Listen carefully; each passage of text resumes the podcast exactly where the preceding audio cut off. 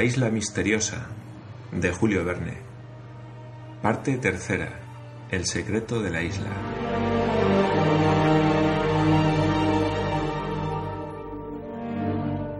Capítulo primero.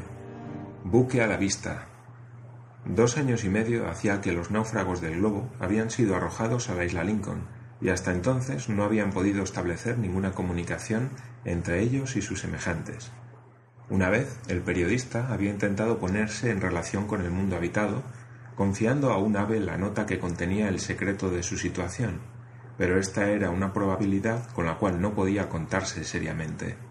Solo Ayrton, y en las circunstancias que ya se saben, se había reunido con los miembros de la pequeña colonia.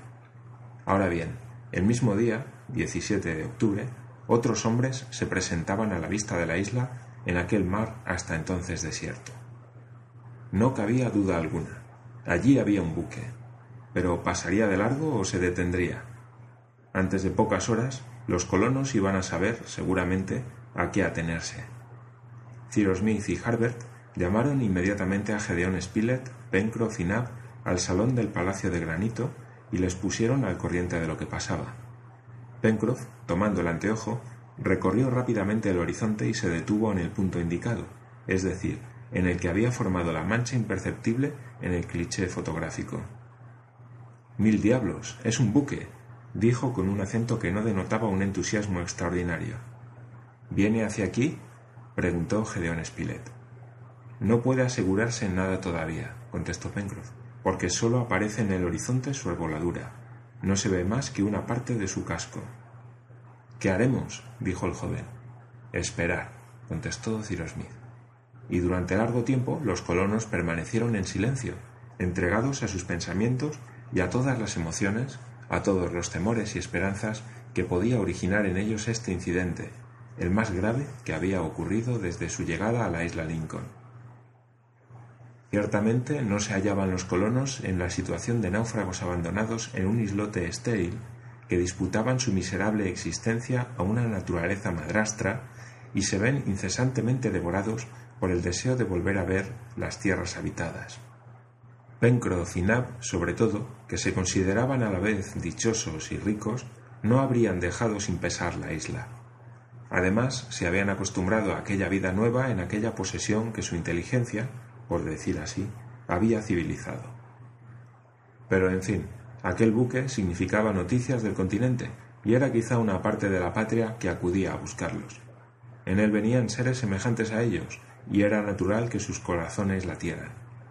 De vez en cuando, Pencroff volvía a tomar el anteojo y se apostaba a la ventana, examinando con muchísima atención el buque, que estaba a una distancia de veinte millas al este. Los colonos no tenían medio alguno de señalar su presencia.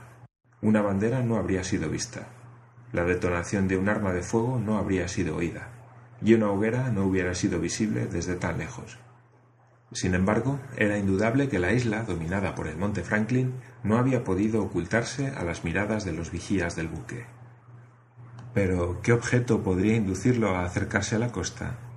La casualidad le llevaba hacia aquella parte del Pacífico donde las cartas no señalaban tierra alguna salvo la isla Tabor, que está fuera del rumbo ordinario de los buques que hacen la travesía de los archipiélagos polinesios de Nueva Zelanda y de la costa americana? A esta pregunta, que cada cual se hacía interiormente, contestó Harbert. ¿Será el Duncan? Se recordará que el Duncan era el yate de Lord Glenarvan, que había abandonado a Ayrton en el islote y que debía volver a recogerlo un día. El islote no estaba tan apartado de la isla Lincoln que un buque que hiciese rumbo al uno no pudiera pasar a la vista de la otra. Solo los separaba una distancia de 150 millas y 75 de latitud. Hay que avisar a Ayrton, dijo Gedeón Spilett, para que venga inmediatamente. Solo él puede decirnos si ese buque es el Duncan. Tal fue también el parecer de todos, y el periodista, acercándose al aparato telegráfico que ponía en comunicación la dehesa con el Palacio de Granito, expidió el siguiente telegrama. Venga enseguida. Pocos instantes después resonó el timbre. Allá voy, contestó Ayrton. Los colonos, entre tanto, continuaron observando la nave. Si es el Duncan, dijo Harbert, Ayrton lo reconocerá enseguida, pues ha navegado a bordo durante algún tiempo. Y si lo reconoce, añadió Pencroff, experimentará una terrible emoción. Sí, dijo Cyrus Smith, pero ahora Ayrton es digno de subir a bordo del Duncan y plegue al cielo que, en efecto, sea el yate de Lord Glenarvan, porque cualquier otro buque me parecería sospechoso. Estos mares son poco frecuentados y temo la visita de piratas malayos en nuestra isla. La defenderíamos, exclamó Harbert. Sin duda, hijo mío, repuso el ingeniero sonriéndose, pero es preferible no tener que defenderla. Una observación sencilla, dijo Gedeon Spilett. La isla Lincoln es desconocida de los navegantes, pues no está indicada ni en las cartas más modernas. ¿No ve usted, Ciro, en esto un motivo para que cualquier buque que inopinadamente se hallase a la vista de esta nueva tierra tratase de visitarla en vez de huir de ella? Cierto, repuso Pencroff. Así lo creo yo también, añadió el ingeniero, y puedo asegurar que es el deber de todo capitán de buque señalar y por consiguiente reconocer toda la tierra o isla no registrada, no catalogada todavía, en cuyo caso se encuentra Lincoln. Pues bien, dijo Pencroff, admitamos que ese buque se acerca a tierra, que fondea a pocos cables de nuestra isla. ¿Qué haremos entonces? Esta pregunta, bruscamente hecha, quedó al principio sin respuesta, pero Cyrus Smith, después de haber reflexionado, contestó con el tono tranquilo y reposado que le era habitual. Lo que haremos, amigos míos, lo que deberemos hacer es lo siguiente. Nos pondremos en comunicación con el buque, tomaremos pasaje a bordo, dejaremos la isla, después de haber tomado posesión de ella en nombre de los Estados de la Unión.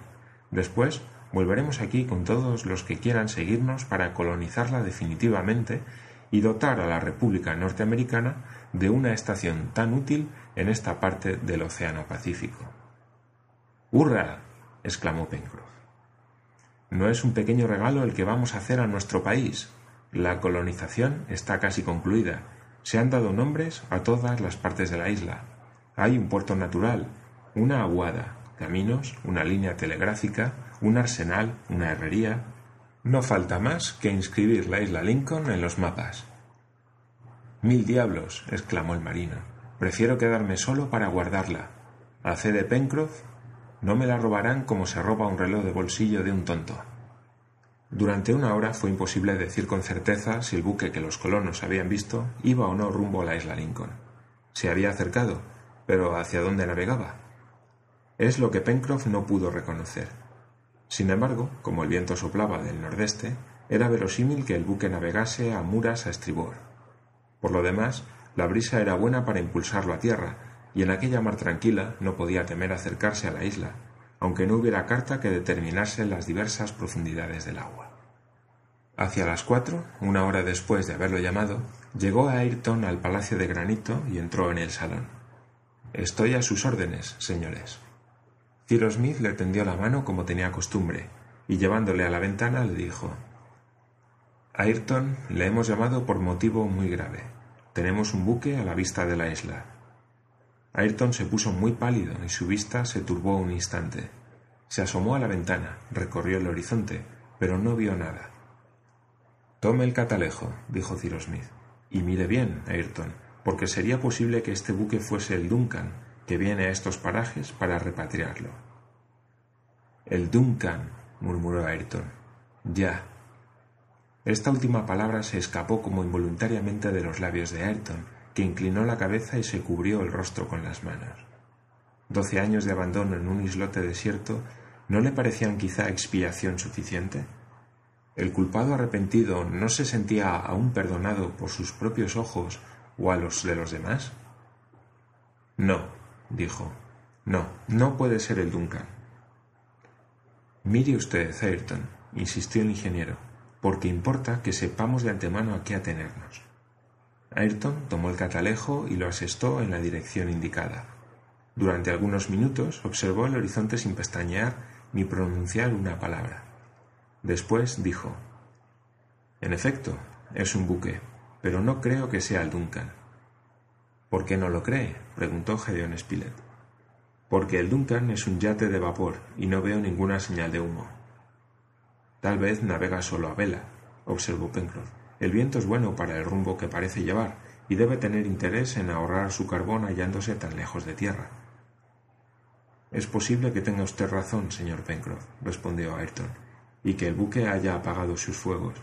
Dejémoslo llegar a la costa y pronto lo sabremos. Dicho esto, Ayrton fue a sentarse en un extremo del salón y allí permaneció silencioso. Los colonos discutieron todavía acerca de la nave desconocida, pero sin que Ayrton tomase parte. Todos se hallaban entonces en una disposición de ánimo que no les permitía continuar sus tareas. Gedeón Spilett y Pencroff estaban singularmente nerviosos, yendo y viniendo sin poder estar quietos ni un minuto. Herbert experimentaba gran curiosidad. Solo Nab conservaba su calma habitual. ¿No era acaso su país donde estuviese su amo? En cuanto al ingeniero, estaba absorto en sus pensamientos, y en el fondo más temía que deseaba la llegada del buque. Este, entre tanto, se había acercado un poco a la isla y con el auxilio del anteojo había sido posible distinguir que era un bergantín y no uno de esos praos malayos de que se sirven habitualmente los piratas del Pacífico. Era de suponer que no se justificarían los temores del ingeniero y que la presencia de aquel buque en las aguas de la isla Lincoln no constituía un peligro. Pencroff, después de un examen minucioso, creyó poder afirmar que aquel buque estaba aparejado como un brick, que corría oblicuamente a la costa con amuras a estribor, con sus velas bajas, gavias y juanetes. Ayrton confirmó esta observación. Pero si continuaba en este rumbo, debía desaparecer pronto detrás de la punta del cabo de la Garra, porque marchaba hacia el sudoeste, y para observarlo sería entonces necesario situarse en las alturas de la bahía de Washington, cerca del puerto del globo, circunstancia desagradable, porque eran ya las cinco de la tarde y el crepúsculo no tardaría en dificultar toda observación. ¿Qué haremos si llega la noche? preguntó Gedeón Spilett. ¿Encenderemos fuego para señalar nuestra presencia en la costa? La cuestión era grave, y a pesar de los presentimientos del ingeniero, se resolvió afirmativamente. Durante la noche el buque podía desaparecer, alejarse para siempre. Si desaparecía, ¿cuándo volvería otro a las aguas de la isla Lincoln? ¿Quién podía prever lo que reservaba el futuro a los colonos? Sí, dijo el periodista, debemos dar a entender a este buque, cualquiera que sea, que la isla está habitada Perder esta ocasión que se nos ofrece sería causarnos un remordimiento para lo futuro. Se decidió, por lo tanto, que Nab y el marino irían al puerto del globo y cuando llegara la noche encenderían una hoguera cuyo resplandor debería atraer necesariamente la atención de la tripulación del brick. Pero en el momento en que Nab y el marino se preparaban a salir del palacio de granito, el buque cambió su marcha y se dirigió francamente hacia la isla, haciendo rumbo a la bahía de la Unión. Aquel brick andaba mucho, pues se acercó rápidamente. Nab y Pencroff suspendieron entonces su marcha y el ingeniero puso el anteojo en manos de Ayrton para que pudiese observar si aquel buque era o no el Duncan. El yate escocés estaba también aparejado como un brick. La cuestión era saber si se levantaba una chimenea entre los dos palos del buque, que ya no estaba más que a una distancia de diez millas.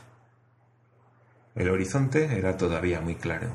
La comprobación estuvo pronto hecha y Ayrton bajó el anteojo. No, no es el Duncan. No podía serlo. Pencroff observó de nuevo el buque con el anteojo y reconoció que era un brick de trescientas a cuatrocientas toneladas, muy bonito, audazmente arbolado, admirablemente formado para la marcha y que debía ser un rápido nadador. Pero ¿a qué nación pertenecía? Era difícil decirlo. Y sin embargo, añadió el marino, un pabellón flota en su cangreja, pero no puedo distinguir sus colores. Antes de media hora sabremos a qué atenernos sobre este punto, dijo el periodista. Además, es evidente que el capitán de ese buque tiene intención de fondear junto a tierra, y por consiguiente, si no es hoy, mañana sabremos más. No importa, dijo Pencroff. Vale más saber con quién tiene uno que vérselas y no me disgustaría reconocer los colores de su pabellón. Hablando así, no dejaba de mirar con el anteojo. El día comenzaba a declinar, y con el día caía también el viento del mar. El pabellón del brick, menos tendido, se enredaba entre las drizas y era cada vez más difícil observarlo. No es un pabellón norteamericano, decía de cuando en cuando Pencroff, ni inglés, porque el color rojo se vería fácilmente, ni trae los colores franceses ni alemanes, ni el pabellón blanco de Rusia, ni el amarillo de España. Parece un color uniforme. Veamos, en estos mares, ¿qué se encuentra más comúnmente? ¿El pabellón chileno? Pero ese pabellón es tricolor. ¿El brasileño? Es verde. ¿El japonés? Es negro y amarillo. Mientras que este... En aquel momento, una ráfaga de brisa extendió el pabellón desconocido.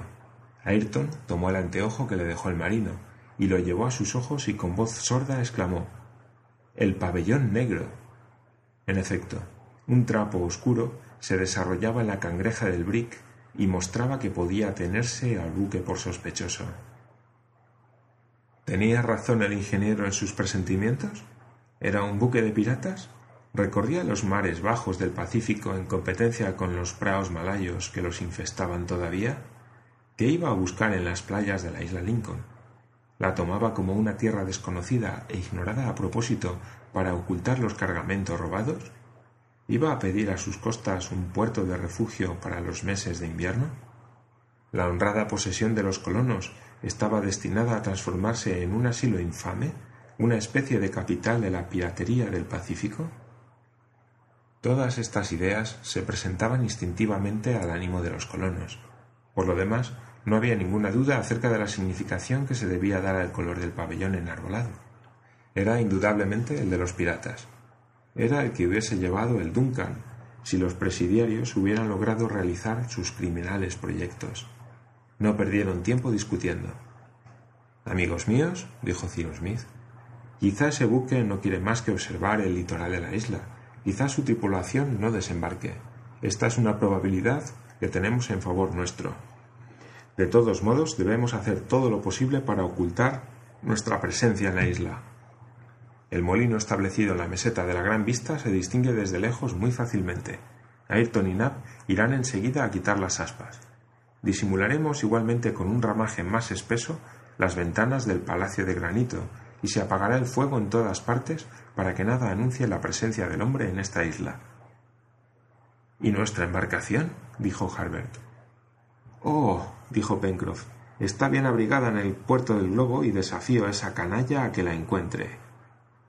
Las órdenes del ingeniero fueron ejecutadas inmediatamente. Nab y Ayrton subieron a la meseta y adoptaron las medidas necesarias para ocultar todo indicio de habitación. Mientras se ocupaban de esta tarea, sus compañeros fueron a los linderos del bosque de Jacamar y volvieron con gran cantidad de ramas y bejucos que debían, a cierta distancia, figurar un ramaje natural y velar bastante bien las aberturas del muro granítico. Al mismo tiempo, se dispusieron las municiones y las armas para poder utilizarlas en el primer instante en caso de una agresión repentina. Cuando estuvieron tomadas estas precauciones, dijo Cyrus Smith con voz conmovida Amigos míos, si esos miserables quieren apoderarse de la isla Lincoln, la defenderemos, ¿no es verdad? Sí, Ciro, contestó el periodista, y si es preciso, moriremos todos por defenderla. El ingeniero tendió la mano a sus compañeros, que la estrecharon con efusión. Solo Ayrton permaneció en su rincón sin unirse a los colonos. Tal vez, como antiguo presidiario, se sentía indigno de unirse a ellos. Cyrus Smith comprendió lo que pasaba en el ánimo de Ayrton y dirigiéndole a él, le preguntó ¿Y qué hará usted, amigo mío? Mi deber, contestó Ayrton. Después se acercó a la ventana mirando a través del follaje. Eran las siete y media. Hacía veinte minutos que el sol había desaparecido detrás del palacio de granito y por consecuencia el horizonte del este se iba oscureciendo poco a poco. Entretanto, el brick avanzaba hacia la bahía de la Unión. Ya no estaba más que a ocho millas y precisamente enfrente de la meseta de la Gran Vista, porque después de haber virado a la altura del Cabo de la Garra, había subido bastante hacia el norte, ayudado por la corriente del flujo. Podía decirse ya que a aquella distancia había entrado en la vasta bahía, porque una línea recta tirada desde el cabo de la garra al cabo mandíbula habría quedado al oeste del buque sobre su costado de estribor. ¿Iba a penetrar el brick en la bahía? Esta era la primera cuestión. Una vez en la bahía, ¿Echaría el ancla? Esta era la segunda. ¿Se contentaría con observar el litoral haciéndose de nuevo a la mar sin desembarcar la tripulación? Esto es lo que antes de una hora iba a saberse. Los colonos no tenían que hacer más que esperar. Cyrus Smith no había visto sin profunda ansiedad al buque sospechoso enarbolar el pabellón negro. ¿No era una amenaza directa contra la obra que sus compañeros y él habían realizado? Los piratas, porque no podía dudarse que lo fuesen, habían frecuentado en otro tiempo la isla, puesto que al llegar a ella habían izado sus colores. Habían desembarcado anteriormente en ella, lo cual explicaría ciertas particularidades inexplicables hasta entonces. ¿Existía en las partes no exploradas de la isla algún cómplice dispuesto a entrar en comunicación con ellos? A todas estas preguntas que Cyrus Smith se hacía, no había que responder, pero comprendía que la situación de la colonia estaba gravísimamente comprometida por la llegada de aquel brick. Sin embargo, sus compañeros y él estaban decididos a resistir hasta el final. Aquellos piratas eran más y estaban mejor armados que los colonos. Este era un punto muy importante que había que averiguar. Pero ¿cómo llegar hasta ellos? Era de noche. La luna nueva había desaparecido con la irradiación solar y una profunda oscuridad envolvió el mar y la isla. Las densas nubes amontonadas en el horizonte no dejaban filtrar ningún resplandor, y el viento había caído completamente con el crepúsculo. No se movía una hoja en los árboles, ni murmuraba una ola sobre la playa. No se veía nada del buque, todos sus fuegos estaban apagados u ocultos, y si se encontraba todavía a la vista de la isla, no se podía saber el sitio que ocupaba. ¿Quién sabe? dijo Pencroff. Quizá este condenado buque se echa a la mar durante la noche y no lo encontraremos cuando amanezca. Como respuesta a la observación del marino, se vio a lo lejos un vivo resplandor y poco tiempo después resonó un cañonazo. El buque estaba allí y tenía piezas de artillería a bordo. Seis segundos habían transcurrido entre el fogonazo y el ruido. El brick estaba como a milla y media de la costa. Al mismo tiempo, se oyó un ruido de cadenas que rechinaban a través de los escobones. El buque acababa de fondear a la vista del palacio de granito.